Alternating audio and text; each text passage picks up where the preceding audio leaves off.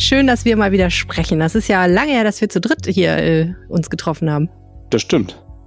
Das letzte Mal stand es auch unter so einem semi-guten Stern. Danach kam nämlich dann noch eine Pressekonferenz, wo dann die Geschichte mit so explodiert ist und wir dann alles nochmal neu machen mussten fast. Ja, aber das hat ja, hat, hätte ja jetzt keiner gemerkt, weil du das ja so genial nachher zusammengepatchworked hast.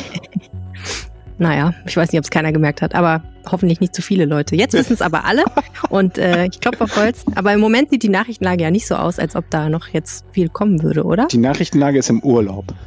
Das finden wir gut. Auch wir haben mal eine Pause verdient.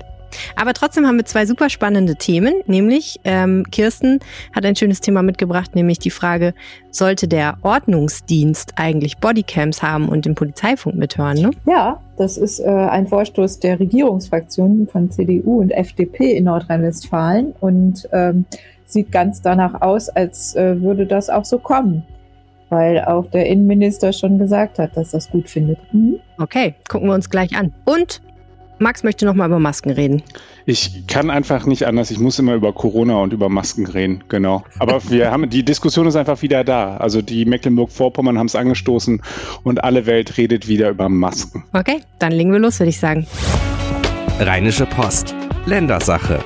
Der Podcast aus dem NRW-Landtag. Herzlich willkommen zum Ländersache-Podcast. Schön, dass ihr zuhört. Mein Name ist Helene Pawlitzki. Ich kümmere mich bei der Rheinischen Post um Podcasts. Hier ist Chris Pialdiga, Chefkorrespondentin für Landespolitik. Und Max Plück, auch Chefkorrespondent für Landespolitik. Und wenn ihr uns was sagen möchtet zu dieser Folge oder allen anderen unseren Aktivitäten, dann könnt ihr uns gerne schreiben an ländersache.rheinische-post.de oder ihr findet uns auf Twitter. Einfach mal gucken. Okay, dann würde ich sagen, starten wir doch vielleicht mit dem Thema Ordnungskräfte. Ich musste ja erstmal rausfiltern, was eigentlich Ordnungskräfte genau sind, weil ich das manchmal ein bisschen verwirrend finde. Hier in Düsseldorf heißen die ja Ordnungs- und Servicedienst, OSD. Aber im Grunde genommen, Kirsten, geht es jetzt eigentlich einfach um die uniformierten Kräfte des Ordnungsamts, oder? Genau, also man erkennt sie immer da äh, an diesen gelben oder weißen äh, Shirts über den Uniformen. Da steht dann Ordnungsdienst drauf oder Ordnungsamt manchmal auch. Das ist so ein bisschen unterschiedlich von Kommune zu Kommune. Mhm. Und die sind zuständig für, wie es der Name schon sagt, die Einhaltung der Ordnung. Also nicht direkt jetzt ja. Kriminalitätsbekämpfung, sondern eher so Sachen wie jetzt Lärmbelästigung, Müll auf die Straße schmeißen, sich generell so ein bisschen daneben benehmen. Das ist eigentlich das, wo das Ordnungsamt dann kommt, ne? Ja, auch das ist äh, ein bisschen unterschiedlich, wie die Kommunen das jeweils äh, zuteilen. Und da gibt es einen Trend in den letzten Jahren, dass die Ordnungsdienste auch immer mehr Aufgaben übernehmen von den äh, eigentlichen Aufgaben der Polizei. Also es ist wirklich ähm, was ich auch, bevor ich da recherchiert habe, gar nicht wusste. Sie dürfen äh, zum Beispiel auch äh, Wohnungsdurchsuchungen inzwischen durchführen, natürlich immer mhm. mit dem en entsprechenden amtlichen Beschluss.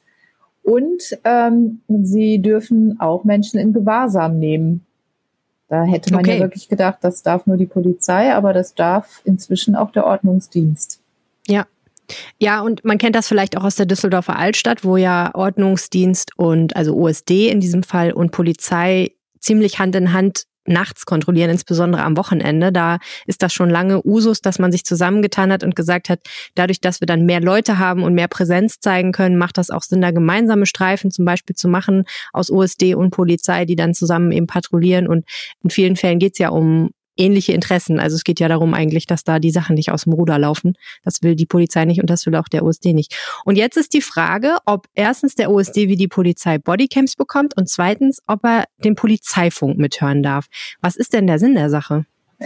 Ähm, ja, also es gibt äh, unterschiedliche Studien zu den Bodycams und äh, die Polizei in Nordrhein-Westfalen wurde vor einem guten Jahr damit ausgestattet. Die haben also jeder Polizist äh, hat also flächendeckend gibt es die Möglichkeit eine Bodycam zu tragen. Also im Grunde so eine kleine Kamera am Revers, die alles filmt genau. aus der Sicht des Polizisten genau. praktisch. Genau. Mhm. Und das soll äh, dazu dienen, dass die Polizisten sicherer sind. Das heißt, ähm, man geht davon aus, da gibt es Studien, die das auch ähm, belegen, dass Angreifer sich davon abschrecken lassen. Also potenzielle Aggressoren, Menschen, die sich aufregen oder die eben äh, gerade ja sich gegen die Polizei wenden und ähm, im Begriff sind, einen Polizisten anzugreifen, könnten dadurch abgeschreckt werden, dass sie sehen, oh, der Mensch dort hat eine Kamera und ich werde gefilmt und das könnte dann ähm, als Beweismittel ja auch dienen. Und da scheint es so zu sein, als würden die sich dann auch teilweise ähm, dadurch beruhigen lassen, beziehungsweise davon abbringen lassen, dass äh, sie einen Angriff starten auf einen Polizisten. Mhm. Und, und deswegen ist jetzt die Idee, dass man das auch äh, ausweitet, weil eben die Ordnungskräfte so viele ähnliche Möglichkeiten und Einflussmöglichkeiten haben wie die Polizisten, ähm, dass man auch die Ordnungskräfte schützt. Denn im Unterschied zu Polizisten hat eine Ordnungs, äh, ein Ordnungsdienstmitarbeiter nur einen Schlagstock. Also die dürfen keine Waffen tragen müssen aber ja teilweise genau die gleichen Anordnungen umsetzen. Und da sagt man sich, dann soll man sie auch so schützen wie Polizisten. Mm, selbst das mit dem Schlagstock war ja umstritten, habe ich, erinnere ich mich an eine Debatte in ja. Düsseldorf, ob die einen ja. haben sollen. Und die Menschen, die sagen, sie sollen einen haben, äh, beharren auch darauf, dass das keine Schlagstöcke sind, sondern äh, eben Abwehrwaffen. Das heißt irgendwie Teleskop irgendwas, habe ich vergessen. Ein Teleskop irgendwas Stock heißt das, glaube ich, in Wirklichkeit. Also nicht Schlagstock, weil das ja direkt so klingt, als würde hm. man jemanden verhauen wollen, sondern die sagen halt offensiv, offensiv. Das sind äh, ja Waffen, die nur da oder also einfach nur ein Defensivwerkzeug sozusagen, um abzuwehren, wenn einen jemand mhm. angreift. Ähm, mhm. Grundsätzlich finde ich, ist das ja dann eigentlich in erster Linie eine Frage des Geldes, ob man jetzt sagt, alle sollen diese Bodycams haben oder nicht. Gibt es da Argumente gegen?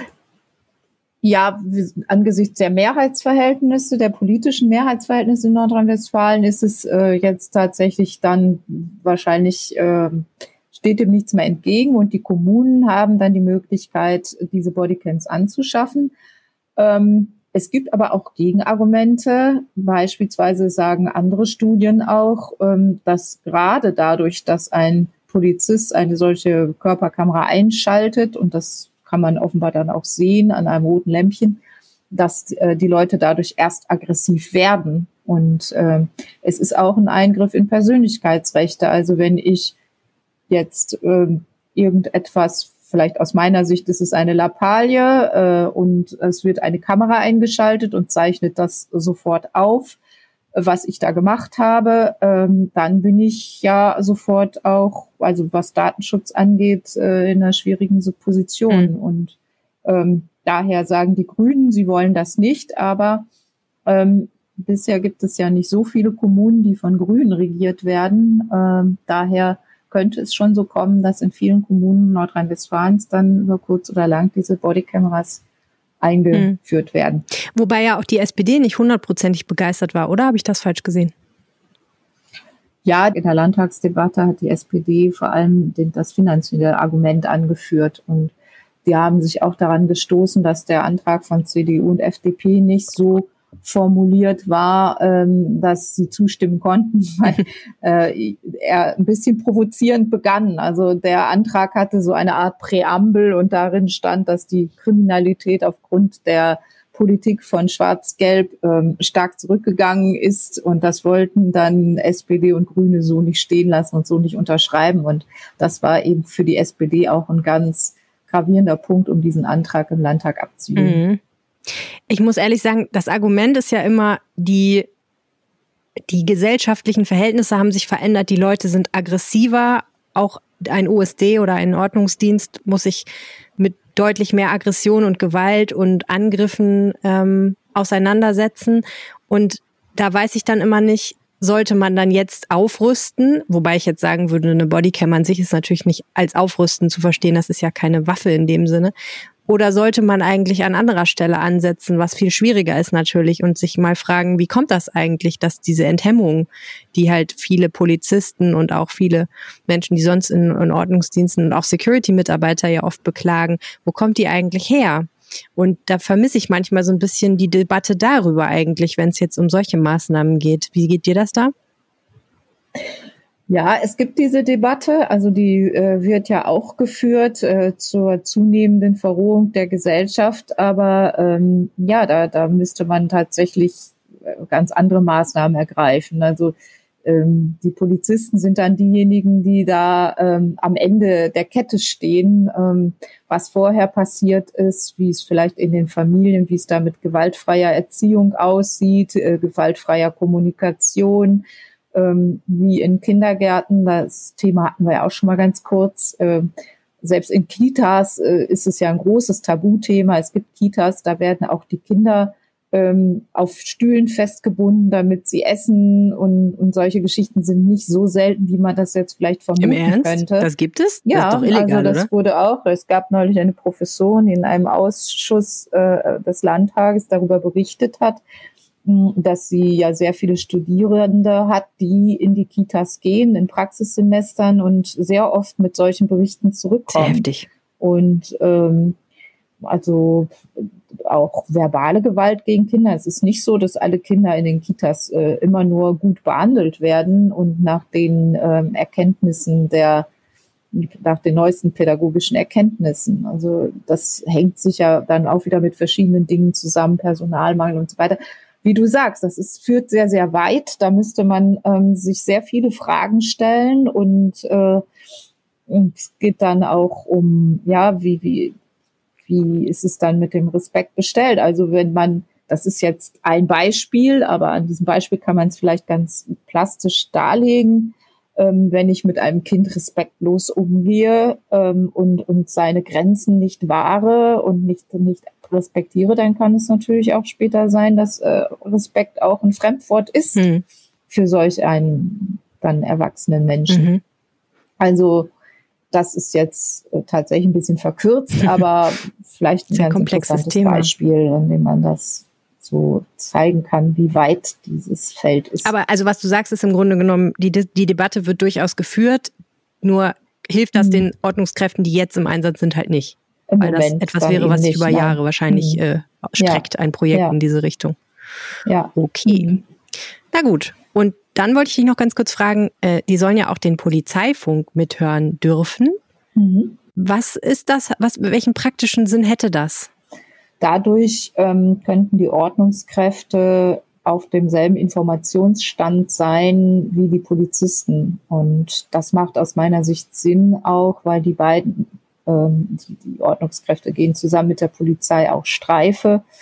Und die einen wissen dann, wo vielleicht gerade etwas eskaliert, die anderen wissen es dann nur aus zweiter Hand oder erfahren es verzögert das macht ja keinen Sinn. Also wenn man möchte, dass diese beiden ähm, ähm, ja, Institutionen miteinander arbeiten, dann müsste man ja auch dafür sorgen, dass sie dann auf den gleichen Wissensstand kommen. Hm.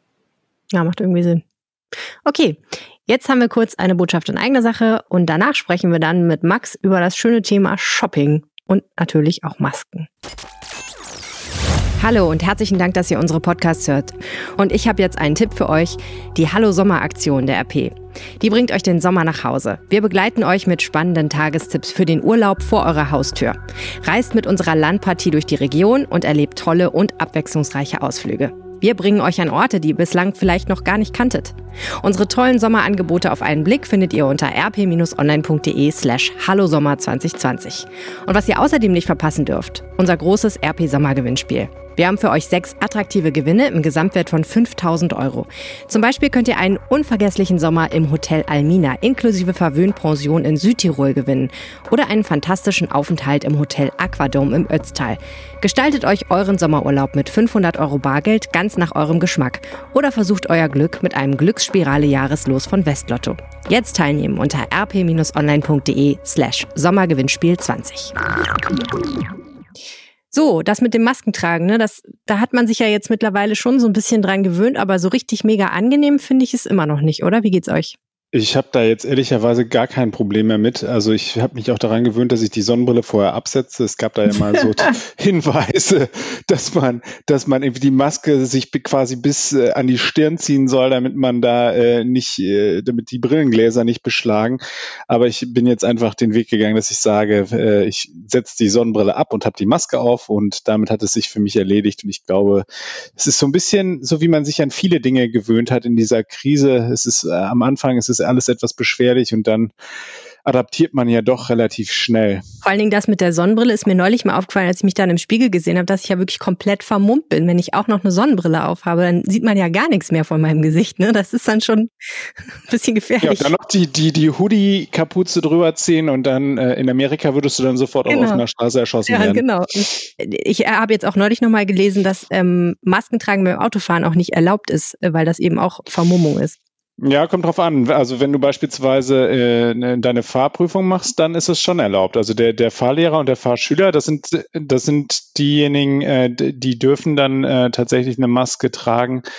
Äh, und besondere Regeln gibt es halt eben auch für die Beförderung in einem Taxi. Aber ansonsten ähm, hast du recht. Also wenn ich alleine ins Auto steige oder nicht nur alleine, sondern mit meiner Familie ins Auto steige, dann ähm, äh, um Gottes Willen nicht die Maske aufsetzen, weil äh, das nicht erlaubt ist. Na gut, aber so im Supermarkt fühlt man sich natürlich mit einer Maske an sich schon etwas sicherer, vor Corona auf jeden Fall. Und ich habe auch mit sehr großem Erstaunen festgestellt, dass ausgerechnet Mecklenburg-Vorpommern, was ja durchaus jetzt ein Urlaubsland ist, ähm, gesagt hat, auch eigentlich in den Läden so mit Maske muss eigentlich nicht sein. So, wir haben ja fast kein Corona mehr können wir eigentlich auch mal abschaffen. Genau, das war Harry Glawe, der Wirtschaftsminister von Mecklenburg-Vorpommern, der mit diesem Vorstoß jetzt für ordentlich Furore gesorgt hat ähm, und sich vor allem auch Verbündete gesucht hat. Also er geht auf die Suche nach Leuten äh, in, in anderen Bundesländern, die ähnlich ticken wie er und sagt, wir müssen äh, ein, mindestens für Norddeutschland eine Lösung finden, ähm, dass wir demnächst auf die ähm, äh, auf die Mund-Nasen-Bedeckung im Einzelhandel verzichten können.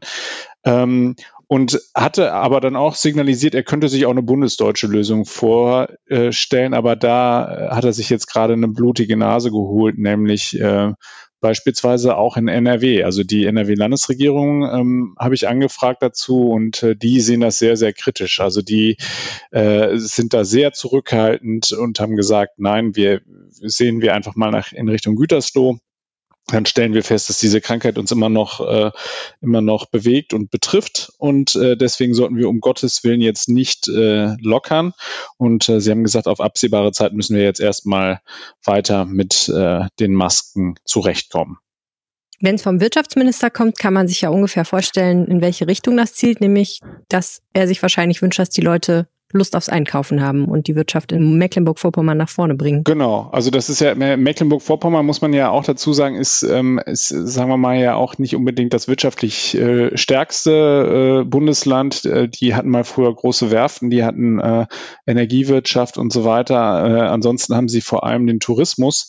Und ähm, da dahin zielt das so ein bisschen nach dem Motto, äh, jetzt lasst uns nicht bitte noch unseren, unseren Einzelhandel kaputt gehen. Und es ist, du hattest es gerade ja schon mal äh, angesprochen, die Mecklenburg-Vorpommern sind tatsächlich in dem Ranking vom RKI die letzten. Das heißt also äh, nicht die letzten im Sinne von äh, die letzten, sondern das letzte, die sondern sind die äh, ersten. Äh, ja, genau. Nein, sie sind tatsächlich bei den Inf Infektionszahlen. Äh, es ist sehr niedrig. Ähm, sie haben gerade mal ein bisschen mehr als 800 Fälle. Ähm, das große Problem ist aber tatsächlich auch der Urlaub. Also und insbesondere in diesem Jahr, wo wir ja alle größtenteils darauf verzichten, ins Ausland zu fahren, sondern versuchen, innerhalb von Deutschland Urlaub zu machen.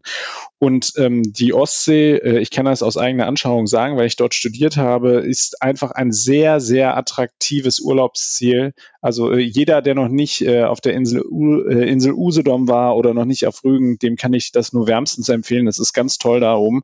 Nur ähm, das birgt natürlich dann so ein bisschen die Gefahr, dass wenn die Urlauber jetzt alle dorthin fahren, ähm, und, und zeitgleich Lockerungen stattfinden, dass man dann sich dort sozusagen den nächsten Hotspot äh, künstlich heranzüchtet. Und ähm, jetzt könnte man natürlich argumentieren, sie wollen diese, diese Lockerung erst relativ spät haben, aber äh, das wäre immerhin noch der äh, 4. August, ähm, der, der da in Rede steht. Und dann gibt es auch immer noch Bundesländer, die Ferien haben und ähm, die dort dann auch Urlaub machen wollen. Und ich frage mich so ein bisschen, ähm, ob da nicht einer versucht, einfach nochmal einen Punkt zu setzen, ähm, weil also wir müssen mal ganz ehrlich sein, es ist jetzt nicht so wahnsinnig äh, einschränkend, sich einmal kurz eine Maske aufzusetzen, wenn ich an den Fleischticket trete und äh, ein biologisch dynamisches Schnitzel mir kaufe. Mhm. Wie du es jeden Tag tust. Und jeder andere ja. auch. Ich habe hab tatsächlich meinen Fleischkonsum total eingeschränkt nach, äh, nach den Fällen von Turniers. Es Alter Streber. Ja, ja, aber das war auch so ein bisschen.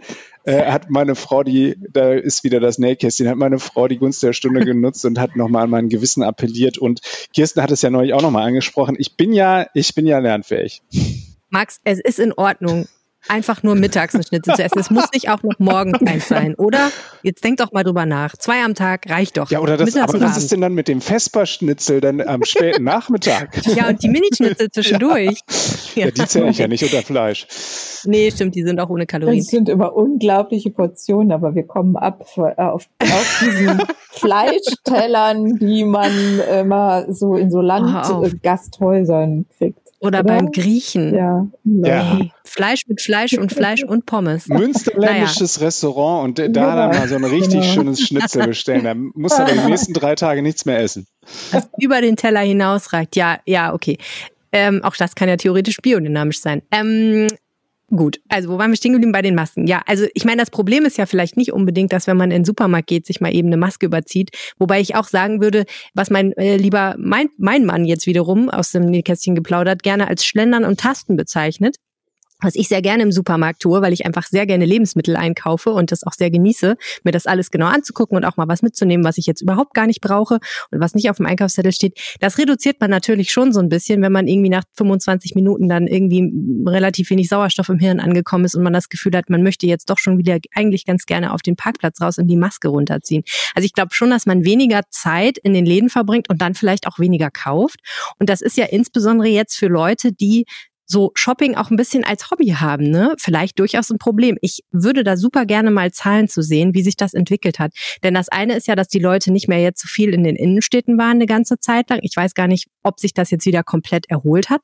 Und das andere ist natürlich, dass du möglicherweise die Aufenthaltszeit in so einer Boutique oder so einfach doll reduzierst, weil du sagst so, es ist einfach mit Maske nicht so angenehm, da wirklich längere Zeit zu verbringen. Und es gibt ja durchaus Leute, die gerne lange Zeit in Läden verbringen und sich das alles genau angucken und ganz viel anprobieren und dann eben auch entsprechend viel kaufen. Ich kann mir schon vorstellen, dass das einen Effekt hat. Ich glaube, das ist einfach eine Abwägungsfrage. Also ich, äh, ich, ich glaube, du hast recht. Ich glaube, dass viele Menschen ähm, auf den, den klassischen Einkauf einfach verzichten und sagen, ach nee, äh, das in Corona-Zeiten muss ich mich jetzt nicht noch einem unnötigen Risiko aussetzen und, ähm, und, und, und das wirklich beim Nötigsten belasten. Nur andersherum, wenn ich jetzt das Boutique-Beispiel nehme und ähm, ich gucke mir da so eine, so eine kleine Boutique äh, in der, in der Düsseldorfer Innenstadt an, dann, ähm, dann ist es dort oftmals nicht möglich, die Abstandsregeln einzuhalten. Und dann muss ich ganz klar sagen, dann ist diese Maske äh, ein, ein völlig probates Mittel, um zu sagen, äh, ich, wenn ich denn äh, Corona möglicherweise in mir trage, stecke nicht meinen Nächsten an. Und äh, ich finde, das ist so, so, so das ist eine Lockerung an der falschen Stelle. Also ich, ich verstehe, ich verstehe sozusagen, dass der, dass der Handel gerne jetzt wieder äh, in der alten Zeit angekommen wäre. Nur wir müssen einfach uns den Realitäten stellen und die Realitäten sind andere. Die Realitäten sind, dass wir immer noch äh, Hotspots haben, dass wir immer noch ähm, äh, keinen Impfstoff haben. Das heißt also, äh, wir sind immer noch so ein bisschen in der Hand. Was heißt so ein bisschen? Wir sind immer noch in der Hand von diesem Coronavirus und ähm, sich jetzt von, von, von diesen Wünschen da treiben zu lassen, das ist ja, äh, das wäre meines Erachtens der falsche Ansatz. Und ich war sehr überrascht, äh, weil ja sonst unsere Landesregierung ja immer sich an die Spitze der Bewegung äh, stellt, gerne mal, dass die da so klar waren. Also das war, da war überhaupt keine Frage. Sie haben natürlich gesagt, wir evaluieren das und äh, äh, weil sie natürlich auch äh, ihren eigenen Handel nicht vor den Kopf stoßen wollen. Nur Sie haben da schon sehr klar verständlich äh, mir mitgeteilt, dass Sie das jetzt noch nicht für den passenden Zeitpunkt halten. Und äh, der Bundesgesundheitsminister hat in ein ähnliches Horn gestoßen und hat es auch nochmal gesagt. Und auch ähm, der äh, SPD-Gesundheitsexperte Karl Lauterbach hat in unserer Redaktion auch nochmal gesagt, um Gottes Willen, das ist eines der wichtigsten Instrumente, die wir eingeführt haben, um eben dieses Infektionsgeschehen einzudämmen. Warum, um Gottes Willen, wollt ihr das jetzt abschaffen? Und da bin ich wirklich ja. bei Ihnen. Also ich bin kein Virologe und es ist vieles bei mir aus dem Bauch heraus entschieden, aber ich halte das für total plausibel, dass man da jetzt einfach nochmal sich ein bisschen gedulden muss und mal ehrlich, also klar ist es, ist es schöner, wenn ich in der Umkleidekabine stehe äh, und, und äh, keine Maske aufhabe, ähm, aber am Ende ist es, bringt es mich nicht um. Ich finde auch, es ist so ein bisschen eine etwas unkreative Lösung, ne? Weil man könnte ja auch mal überlegen, was es für Alternativen gibt. Ähm, in Nordrhein-Westfalen zum Beispiel gibt es ja jetzt nochmal die Möglichkeit, deutlich öfter verkaufsoffene Sonntage zu machen. Das ist jetzt, glaube ich, für Mecklenburg-Vorpommern vielleicht nicht so interessant, weil ich glaube, in den Küstenorten, die besonders touristisch sind, dürfen die viele Läden sowieso am Sonntag aufhaben. Aber auch zu sagen, hm, was wäre denn damit, weiß ich auch nicht, mehr so Freiluft-Events, ne, wo wirklich schicke Läden mal sowas wie so ein, äh, ja, quasi wie ein Trödelmarkt nur mit eben neuer, schöner Ware machen, wo man unter freiem Himmel einkaufen kann. Ich meine, ein bisschen Platz ist ja in Mecklenburg-Vorpommern, wenn ich das richtig in Erinnerung habe. Also da wird sich ja der ein oder andere Parkplatz finden, wo man sowas mal veranstalten könnte. Also ne, ich meine, wenn man jetzt den Handel ankurbeln will, gibt es da ja vielleicht auch noch andere Möglichkeiten, als einfach schlicht zu sagen, okay, dann jetzt ohne Maske. Genau. Aber das ist natürlich denen überlassen. Genau. Und es, und es gibt ja auch andere Beispiele. Also ich, ich fand ja beispielsweise auch sehr beeindruckend, wie die Kulturszene, ähm, als es dann langsam so in Richtung Lockerung ging und man dann das erste Mal wieder unter freiem Himmel Dinge veranstalten durfte, wie die dann halt eben schnell reagiert haben und schnell versucht haben, was Dinge auf die Beine zu stellen äh, und auch vorher schon noch zu Lockdown-Zeiten versucht haben, äh, ins Internet auszuweichen etc. Also ich, ich bin da bei dir. Also da muss, da ist, gäbe es kreativere Wege, um damit umzugehen und einfach nur zu sagen, ich hätte gerne, dass alles wieder wieder so ist, wie es vorher war, ist mir ein bisschen zu simpel. Jo. Gut. Ja, dann würde ich sagen, das war die Ländersache für heute. Vielen herzlichen Dank fürs Zuhören. Und wir machen jetzt eine kleine Sommerpause, wohlverdient, ne? Ähm, sehen uns wieder. Sehr wahrscheinlich kommt die nächste Folge am 10. August. Und bis dahin, äh, hoffentlich, verschont uns die Landespolitik mit ähm, allzu heftigem, ähm, ja, allzu, allzu forschen Vorschlägen. Es ist aber ja sowieso auch zumindest im Parlament Sommerpause angesagt, ne? Mhm. Genau. Ja. Okay, dann vielen Dank an euch beide und ich würde sagen, wir sagen Tschüss. Tschüss. Tschüss. Mehr bei uns im Netz www.rp-online.de